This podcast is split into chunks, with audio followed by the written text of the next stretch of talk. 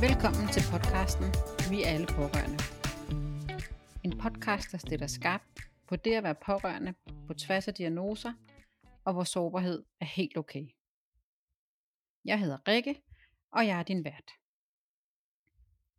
I denne episode vil jeg gerne fortælle lidt om min sorg, og den sårbarhed, der ligger i at være midt i en sorg. Hvis du ikke ved, hvorfor jeg skal tale om sorg, så kan du med fordel starte med at lytte til episode 2, 100 dage, som beskriver eller fortæller lidt om, hvad der skete den dag 29. marts 2020. Det er stadig en helt ny rolle, vi har fået som familie og som pårørende til en sen Dagene efter gik mega hurtigt, men det gør genoptræningen ikke. Og det skal vi heller ikke forvente, men det går fremad hver dag. Min søn, vores søn og storebror er igennem fysisk træning, hjemmetræning, hjernetræning, kognitiv træning, taletræning, synstræning, og det tager bare rigtig, rigtig lang tid. Det allervigtigste det er, at vi hæpper på ham hver eneste dag.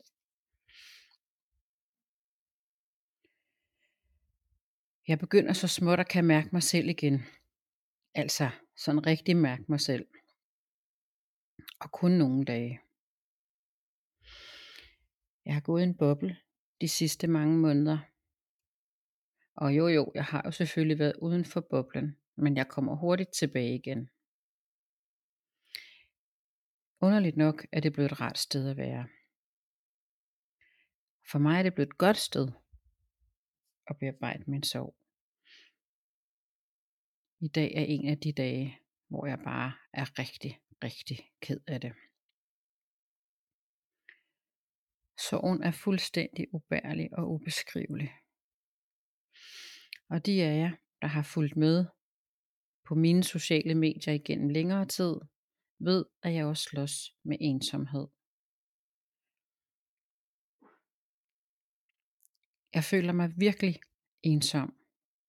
Og nogle gange som den eneste, der har oplevet lige præcis det. At være mor til en dreng, der som lynet fra en klar himmel blev ramt af en hjerneblødning. Sorgen og ensomheden følges i mit tilfælde, og i dette tilfælde hånd i hånd.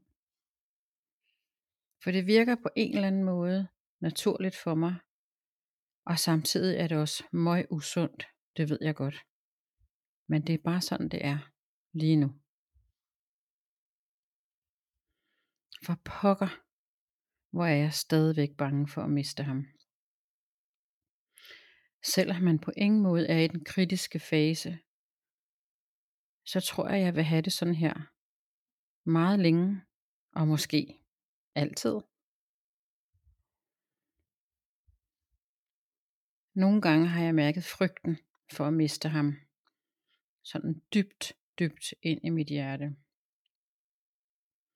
Fordi han ikke lige reagerer på en sms eller et, om, et opkald.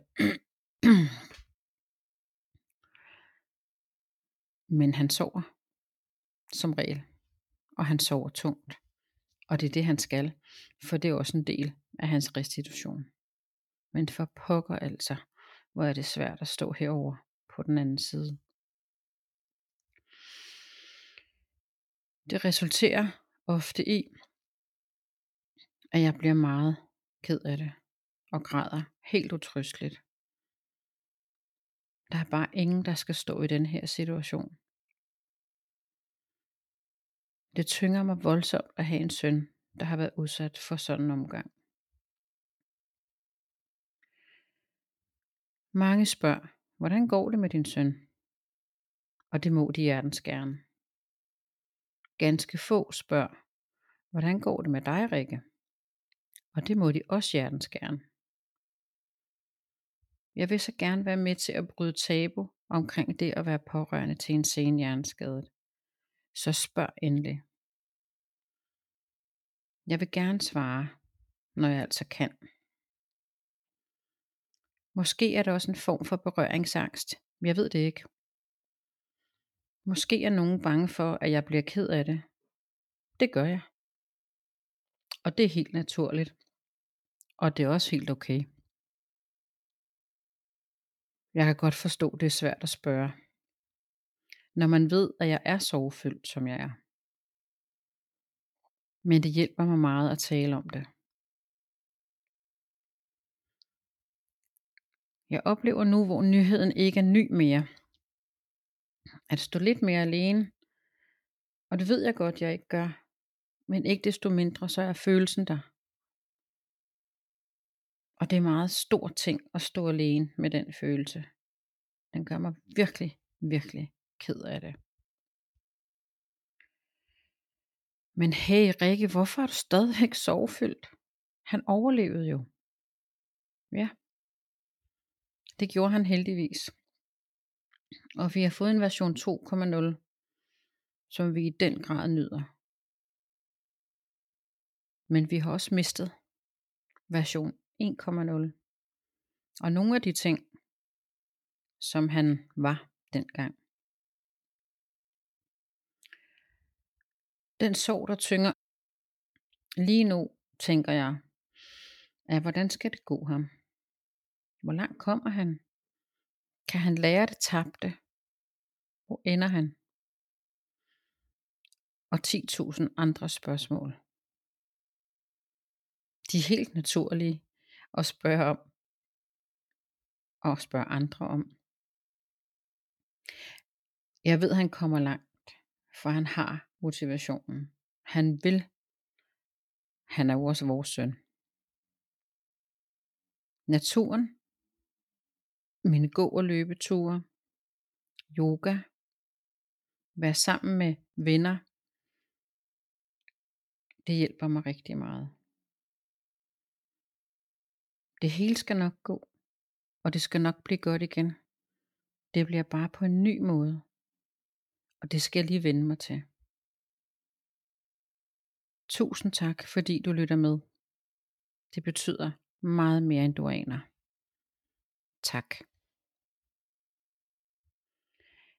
Vil du være en del af fællesskabet, vil jeg med glæde byde dig velkommen til Pårørende Klubbens Facebook-gruppe. Den er ganske gratis, og du finder den nemt ved at søge på Pårørende Klubben, eller ved at klikke på linket i beskrivelsen. Tusind tak, fordi du lyttede med til denne episode af podcast-serien Vi er alle pårørende. Vi høres ved i næste episode.